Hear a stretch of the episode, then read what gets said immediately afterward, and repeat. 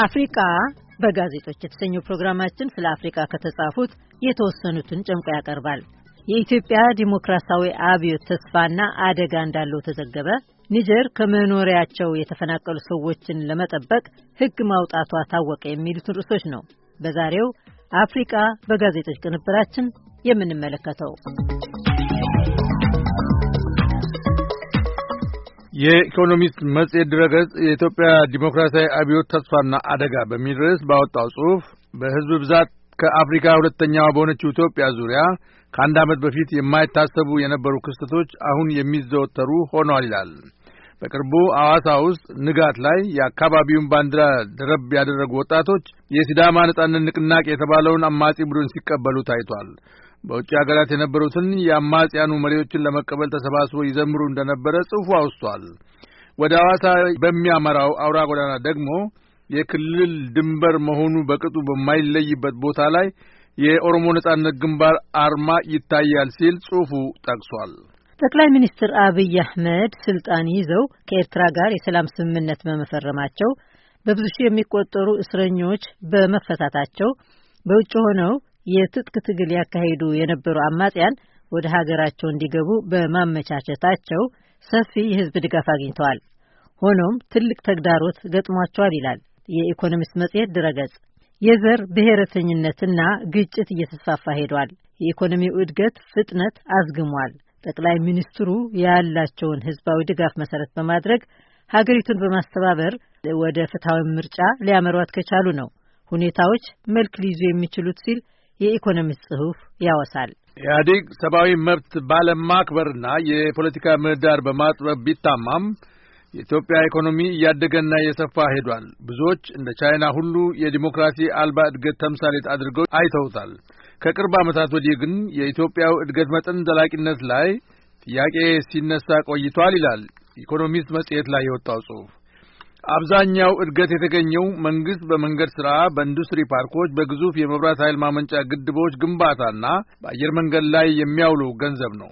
መንግስት ይህ ሁሉ የሚያወጣውም በአብዛኛው በብድር በተገኘ ገንዘብ ነው። ጠቅላይ ሚኒስትር አብይ ነጻና ፍትሐዊ ምርጫ ለማካሄድ ቃል ገብተዋል። በተቃውሞ ሲሳተፉ የነበሩትን ብርቱካን ሚደቅሳን የምርጫ ቦርዱን እንዲመሩ ሾመዋል። የሰብአዊ መብት ጠበቃን የጠቅላይ ፍርድ ቤት ዋና ዳኛ እንዲሆኑ ሰይመዋል።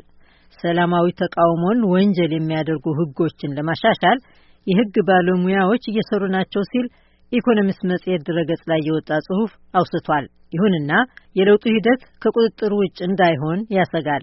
ጠቅላይ ሚኒስትር አብይን ስልጣን ላይ ያወጣው ሕዝባዊ ተቃውሞ በርካታ ኢትዮጵያውያን መንግስቱን ሕጋዊነት ያለው አድርገው እንደማያዩ አሳይቷል ሲል ጽሑፉ አስገንዝቧል። በኦሮሚያና በአማራ ክልል ያሉት በአስር ሺዎች የሚቆጠሩ የወረዳ ባለስልጣኖች የተቀየሩ ቢሆንም የወጣቶቹን ተቃውሞ ሊቆጣጠሩ እንዳልቻሉ ጀዋር መሐመድ መግለጹን ዘገባ ወስቷል።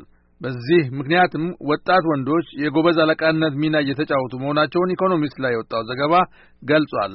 ለኢትዮጵያ ለመረጋጋት ትልቅ አደጋ የሆነው በተለያዩ ዘሮች መካከል የሰፈነው ውጥረት መሆኑን ዘገባው አመላክቷል። ሐዋሳ ላይ በርካታ የወላይታ ተወላጆች በሕይወት በእሳት ተቃጥሎ እንደሞቱ ዘገባው ጠቁመዋል። ሁለት ሺ አምስት መቶ የሚሆኑት ሐዋሳ ከሚገኙት መኖሪያ ቤቶቻቸው እንዲፈናቀሉ ተገደዋል። ካለፈው ሚያዝያ ወር አንስቶ አብዛኛዎቹ ጌዶዎች ቤት አልባ ሆነዋል። ከቅርብ ጊዜያት ወዲህ በብዙ መቶ ሺዎች የሚቆጠሩ በኦሮሚያና በቤኒሻንጉል ጉሙዝ ድንበር አካባቢ ከመኖሪያቸው ተፈናቅለዋል። በያዝነው ዓመት ከአንድ ነጥብ ሁለት ሚሊዮን በላይ የሚሆኑ ሰዎች ከመኖሪያቸው ለመሸሽ ተገደዋል። አንዳንዶቹ መሳሪያ እያከማቹ ናቸው። አንድ ባህር ዳር ያለ ወጣት ሰዎች በብዛት መትረየስ እየገዙ ናቸው ማለቱን ዘገባው ጠቅሷል። የትግራይ ወጣቶች ደግሞ መሳሪያና ስልጠና እንዲሰጣቸው ጥሪ እያቀረቡ ናቸው። ስለሆነም ትርምስና የሀገር መፍረስ ሊከተል እንደሚችል አንድ ባለስልጣን ተናግረዋል ይላል በኢኮኖሚስት ላይ የወጣው ጽሑፍ።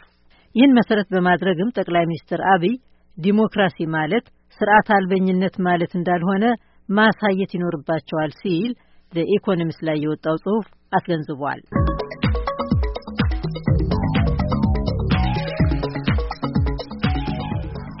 ሮይተርስ የዜና አገልግሎት ደግሞ ኒጀር ከመኖሪያቸው የተፈናቀሉ ሰዎችን ለመጠበቅ ሕግ ማውጣቷን ይህ ከአፍሪካ የመጀመሪያ መሆኑን ዘግቧል። አዲስ ሕግ የወጣው ግጭትን፣ በጎርፍ መጥለቅለቅንና ድርቅን ሸሽተው የተሰደዱትን ሰዎች ለመጠበቅና ለመርዳት የሚያስችል ብሔራዊ ሕግ ማውጣቷን ነው የአገሪቱ መንግስትና የተባበሩት መንግስታት ድርጅት ትላንት ያስታወቁት። መንግስት እንደሚለው አንድ መቶ ሰባ አራት ሺህ የሚሆኑ ተፈናቃዮች በምዕራብ አፍሪካዊቱ ሀገር ይኖራሉ። አብዛኛዎቹ ተፈናቃዮች የተጠለሉትም ሙስሊም አማጽያን ከማሊና ከናይጄሪያ በሚሻገሩባቸው አካባቢዎች ነው። የአገሪቱ ብሔራዊ ሸንጎ አዲሱን ሕግ ባለፈው ሰኞ በሙሉ ድምፅ ማጽደቁን የሮይተርስ ዘገባ አውስቷል።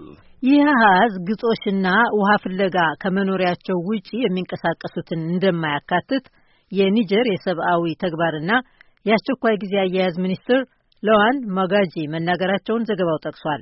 ኒጀር በተጨማሪም በሊቢያ በኩል አውሮፓ ለመግባት ሲሉ ሊቢያ ታስረው ለነበሩ ስደተኞችም በሯን ክፍት አድርጋለች። እስካሁን ባለው ጊዜ የተባበሩት መንግስታት ድርጅት ከሁለት ሺህ በላይ የሚሆኑ ስደተኞችን ከሊቢያ ወደ ኒጀር አሸጋግሯል ሲል ሮይተርስ የዜና አገልግሎት ላይ የወጣው ዘገባ አስነብቧል።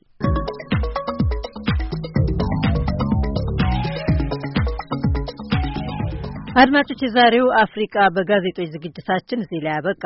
ሳምንት በሌሎች ርዕሶች እስክንገናኝ በደህና ቆዩን።